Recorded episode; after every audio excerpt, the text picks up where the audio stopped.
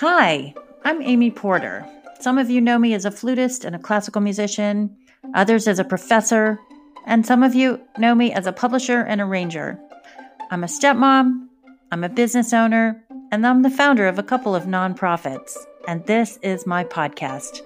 My core mission as an entrepreneur is to appreciate what I have around me. And then I try and see as clearly as possible how I can help.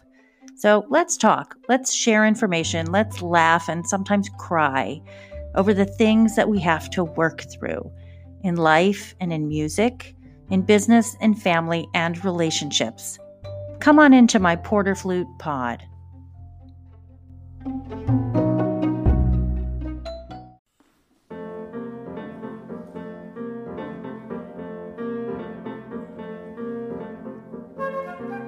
Welcome back into Porter Flute Pod. This is episode 8. We're calling it Story Time. Who's got a good one? In the podcast with me is Justine Sedke and Alan J. Tomasetti, and guests are from London, Wissam Boustany, and Buffalo, New York, Cheryl Emerson. We also have a story from Midori. Okay, it's not from Midori, but I was at this concert when Midori was performing. It's such a famous concert that I made Alan go find the New York Times article about it. I'll tell you about it soon in the podcast. So I ran to the vault and I found a very descriptive sonata by my friend Christopher Caliendo. It's his sonata number 11, written for me, called the Western Sonata. It's inspired by three Western iconic images the stagecoach, the prairie, and the hoedown. This is the first movement, Stagecoach, and I'm playing with the fabulous pianist, Katie Leung. Welcome back into Porter Flute Pod. We are really glad you're here.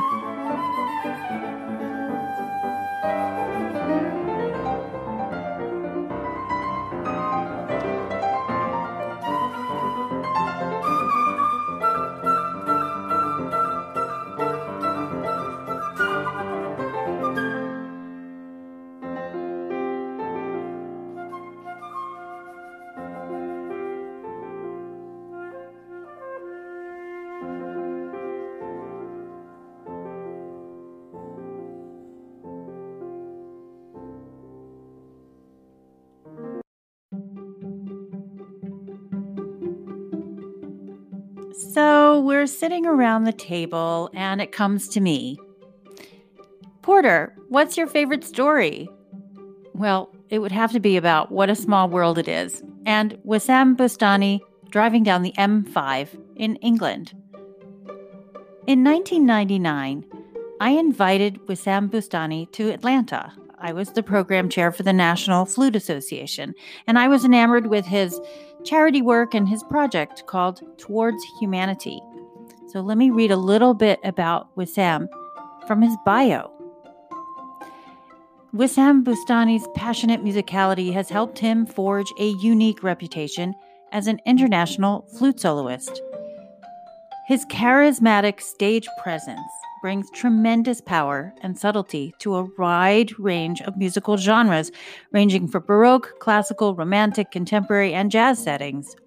Imaginative programming often mixes the innovative with the traditional, captivating audiences with an engaging style that combines an improvisatory flair with a wide emotional and expressive range and an acute sense of tone, color, and nuance.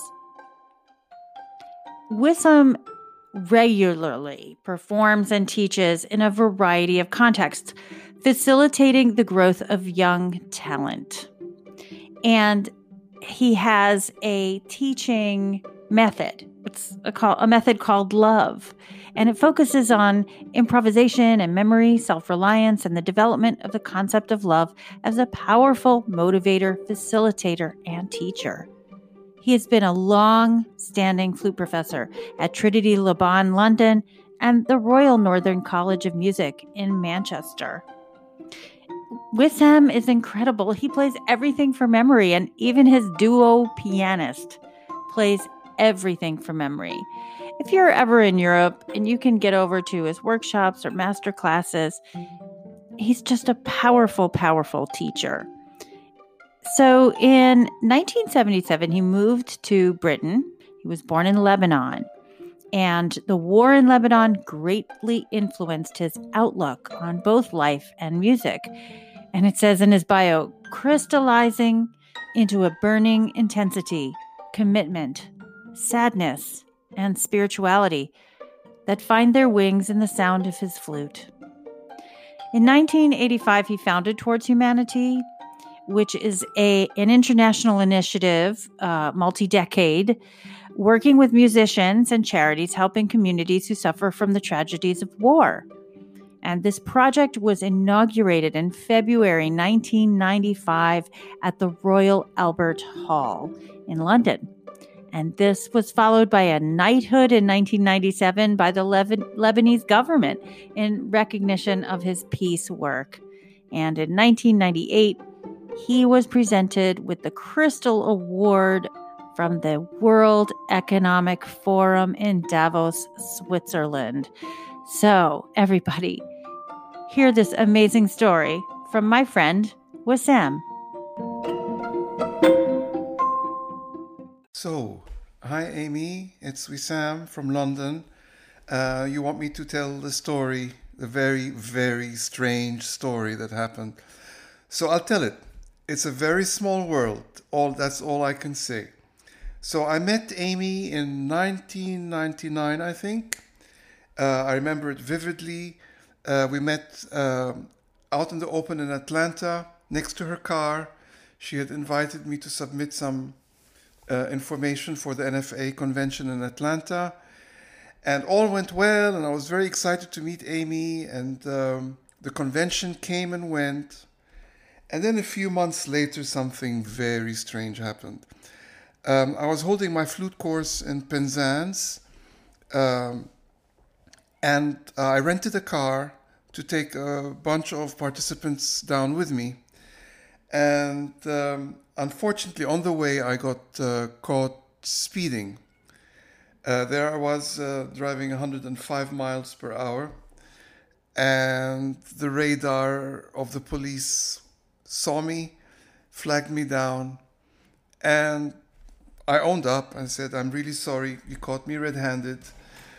Uh, he said, Well, you know, uh, you're going to have to face whatever we send you. So um, I went on to the course. We had a wonderful summer. And then in November, I get a letter saying, um, uh, You were caught speeding and we need uh, to. Um, uh, uh, issue a punishment, or you can come to court in Exeter, which is four hours away drive. Um, so I wrote to them and said, uh, I'm, I'm completely guilty and I have to face whatever you tell me. I need to, whatever fine you need to tell me. Um, and then went on with my life. In December, I had to go to Lebanon for a concert. And uh, while I was away for quite a while, um, I got another letter uh, saying that no way uh, you have to come to Exeter to face court because of the nature of the speeding was very bad. Um, but I missed the letter because I was out of the country. So um, early January, um, I got another letter saying that I was in contempt of court uh, and that we're going to come and get you. So off I was. I used to I used to leave home very early in the morning. At six in the morning, I used to head out to college to practice before my students came. And one day, a van came with uh, six policemen, knocked on the door very loudly, and my wife opened, and they said, "We're coming to uh, collect Wissam." And of course, my mom was, uh, my, my, my, wife Shameen was in shock. The children were crying. She said, Sorry, he's gone off to teach. Uh, so they, anyway, they came back, knocked again the next day, and took me to prison.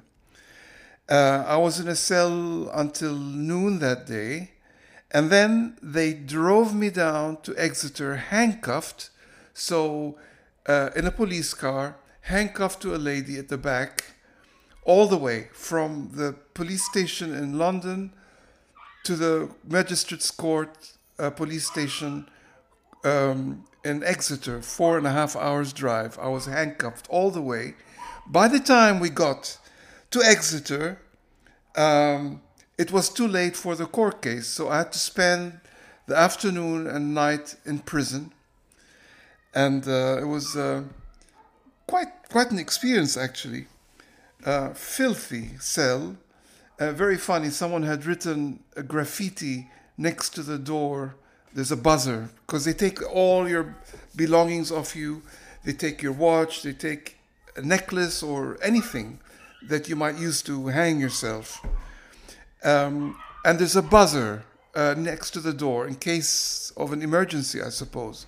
And someone had written next to the buzzer, buzzer room service.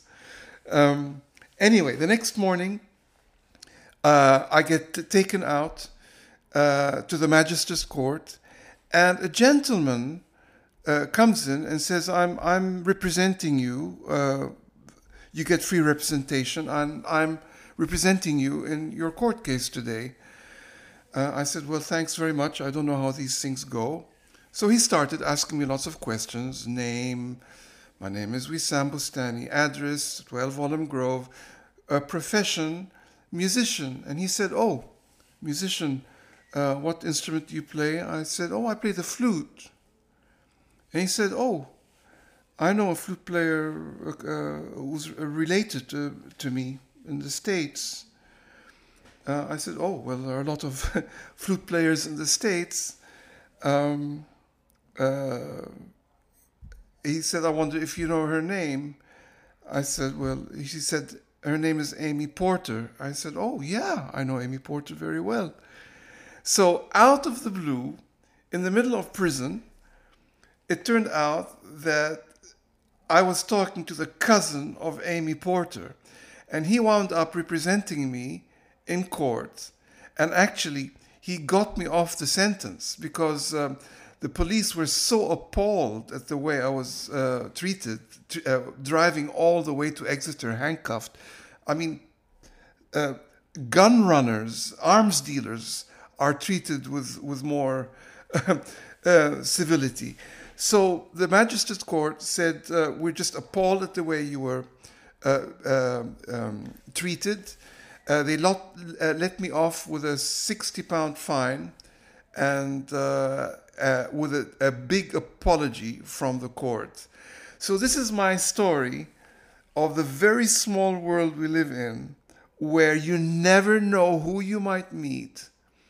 So, Amy, um, take care and um, wish your cousin a big hello from me. Bye.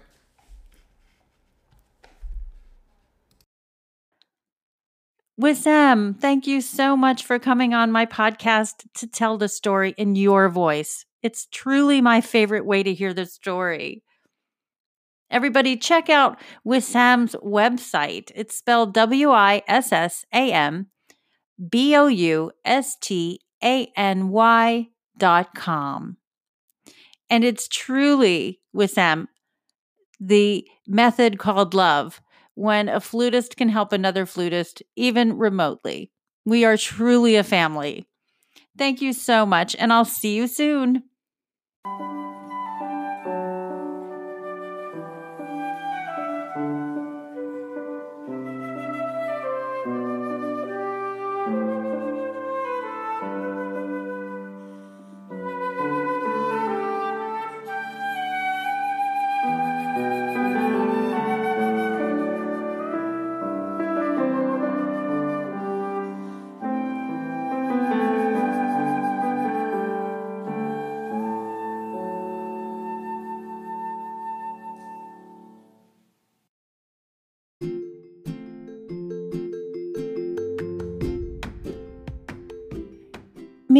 Cheryl Emerson. She has a Bachelor of Arts in English and Creative Writing and has a Master of Arts from UNLV in Las Vegas in Modern American Literature.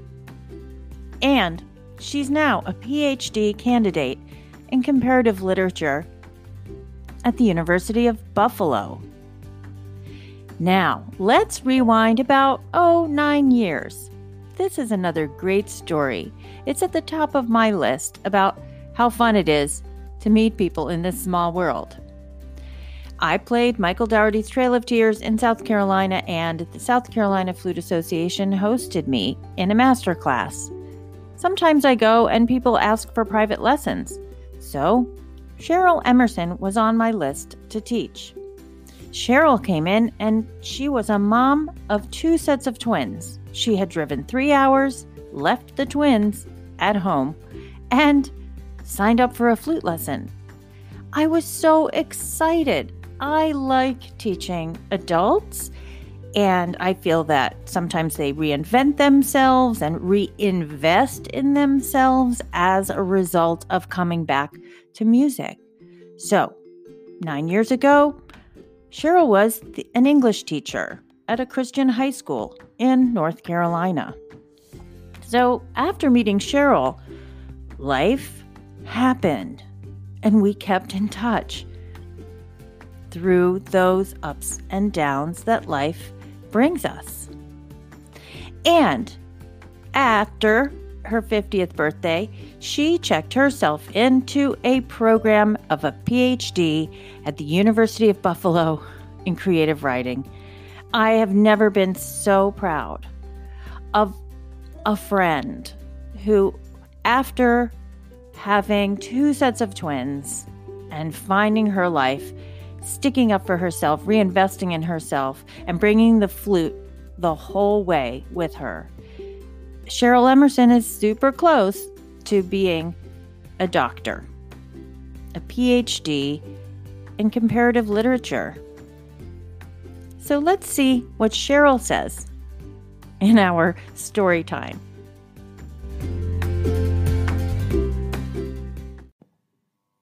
Hi, Amy. Cheryl here from Buffalo.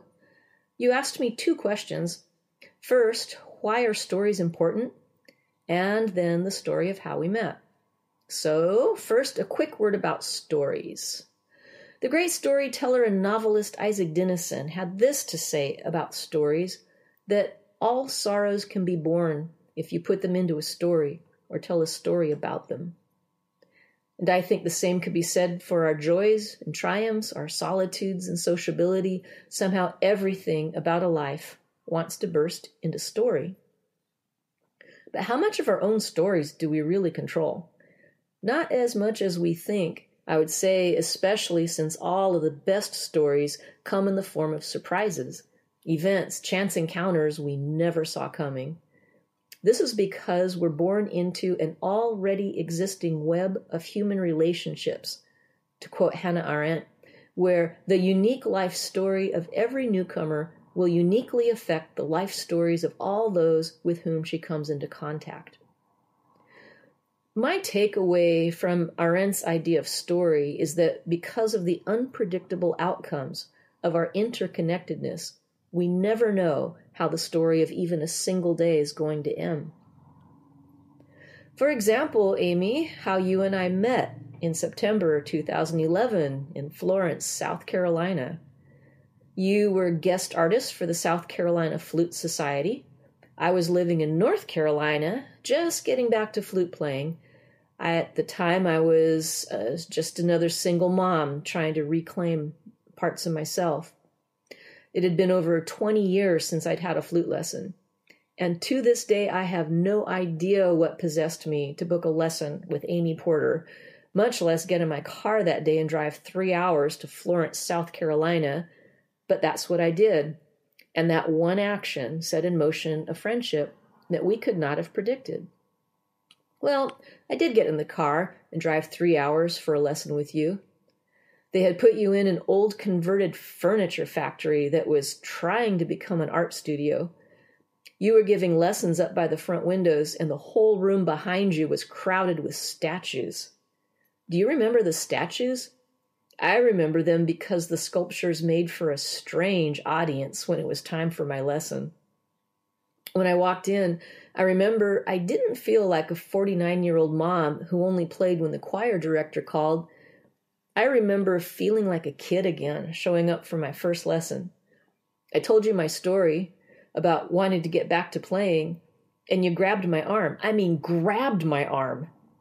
And your face lit up, and you said, I specialize in players like you.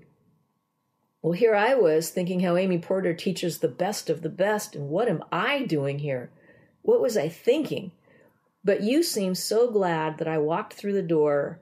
I was already feeling better, even with all those weird statues staring at me.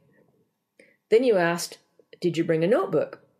And no, I hadn't, not exactly. It hadn't occurred to me I needed to bring school supplies to a flute lesson, but I ran back out to my car and grabbed what I had, which was my personal creative writing journal full of my poems. When I walked back in, you grabbed it from me just like that and opened it to a clean page and started writing in it like it was scratch paper in my poetry journal. And that's how I know I met you on September 24th, 2011, because you kindly wrote the date at the top of the page. You scribbled and sketched across seven pages with flute exercises and instructions. And so my worlds of writing and flute playing merged literally when you snatched my journal right out of my hands. That could have ended there. After the lesson and after your recital, I could have thanked you and gone on my way. But there was the unpredictable problem that you needed a longer dress before your Sunday recital because the plywood stage in the warehouse was just the right height for the audience to stare at your legs, and the chairs being flat on the floor meant we'd be looking up at you, and well, you were there. You needed a longer dress. I had a car. We were staying at the same hotel, and on the way back to the hotel, you said, Hey, do you want to go dress shopping? At the time, you had no idea how funny that was. Me? Dress shopping? After a few stores, you figured that out, after you kept making me try on dresses. And that was certainly not what I expected when I scheduled a flute lesson. Well, after shopping, we ended up at the Longhorn Steakhouse by the hotel sipping beer, and starting a friendship that has lasted almost nine years now. We told each other stories, we laughed and stayed up late, and all of those events happened in a single day. Amy, I don't know if I ever told you that when I stopped for gas that morning on my way to Florence, I almost turned around. I was so afraid I would be wasting your time. And that is the story of how we met at least how it looked from my side. All right. Thanks for having me on, Amy, and thanks for doing these podcasts. Really appreciated. Bye. I urge everyone to be nice. Be a nice person because when you're a nice person, it opens your heart, it opens your eyes, it opens your mind to meeting other nice people. I really appreciate having Cheryl Emerson in my life, not what she does for me, but what we do together and the energy we create. We laugh a lot. So, Cheryl, this following movement, Bronco Buster, this is a shout out to you and your past in rodeo. We'll talk soon.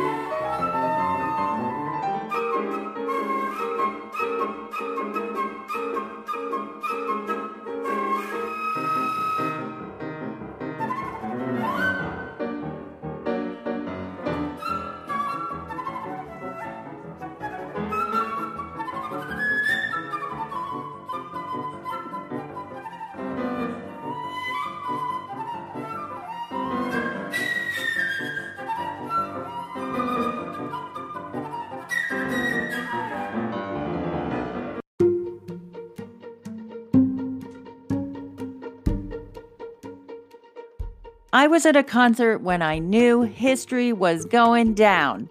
I leaned into my friend. I said, Did that just happen? And then a few minutes later, Did that just happen again? I'll never forget. It's a famous concert. The New York Times says that Midori conquered Tanglewood, and they're absolutely right. Their banner screams, girl, comma, 14, comma, conquers Tanglewood with three violins. It's written by John Rockwell. It's from July 28th, 1986. And I was there. So we found the article. I'm going to read a little bit from the article and interject a little of my own memory. Midori, a diminutive 14 year old Japanese violinist who studies at the Juilliard School in New York with Amy Porter, flutist. No, I'm, I'm kidding. He didn't write that. Um, but she was around Juilliard. Yeah. So Midori pulled off just that triple play Saturday at Tanglewood, astounding the audience and the Boston Symphony itself with her aplomb in a situation that might have daunted the canniest veteran technically near perfect. All had gone normally through the first four movements of Leonard Bernstein's Serenade, assuming you count as, quote, normal, unquote, a technically near perfect performance on a muggy night of a difficult piece played from memory with winning artistic insight by a 14 year old. But then, in the heat of the long and complex fifth and final movement, Midori broke her E string. She quickly turned to Malcolm Lowe, the concertmaster, who looked nonplussed, but finally handed over his Stradivarius. There was a moment's pause while Midori fitted her chin rest onto the new violin, but then she proceeded, absolutely unfazed. Then it happened again. Another snapped E string. By this time, Mr. Lowe was playing the Guadagnini of the acting associate concertmaster, Max Hobart, and Mr. Hobart had retuned Midori's violin and was playing it, faking his way around the missing E string. See, we all knew something was up. When the violin string breaks, you watch the violin go to a different person and you're still watching that violin. And we're thinking, I think he's faking it. How could he be playing? Okay, back to the article. Midori took Mr. Hobart's Guadagnini from Mr. Lowe, thinking at first it was her own violin, restrung. Realizing that it wasn't and unwilling once again to interrupt the music, she played on perfectly. When there was a brief pause in her part, I'll never forget this, she snapped on her chin rest and finished the piece on Mr. Hobart's violin. When it was over, audience, orchestra, and conductor composer joined in giving her a cheering, stomping, whistling ovation. I remember I was jumping up and down screaming. Everybody hugged Midori, starting with Mr. Lowe and Mr. Hobart. Aside from its sheer bravado, Midori's feat impressed the musicians for several reasons. Her violin is a slightly smaller than normal copy of a Del Gesù, given her tiny size yet she was able to proceed flawlessly on two different new instruments, each larger than what she was used to and different from each other. Afterwards, there were further details to be learned because of the humid conditions. And I remember it gets very humid there at Tanglewood. The orchestra was playing without jackets. Mr. Lowe's initial dismay came when he realized that his spare E strings were in his jacket pocket backstage. The E string is the thinnest of the violin's strings, normally made these days of a single steel filament, although Midori's first E string was gold plated steel. Mr. Hobart said that while there's nothing in the physics of the violin that might predispose an E string to break more readily in hot and humid weather, those conditions, plus no doubt the importance of the occasion for Midori might have led her to press harder in her bowing in an effort to project the tone through the thick air. And by suddenly taking on a new, larger violin, Mr. Hobart speculated she probably attacked the string at a slightly different place and angle from Mr. Lowe. Well, this was one concert that went into the history books and I always like to tell people that I was there when Midori played three violins in one concerto. July 28, 1986. What a great story.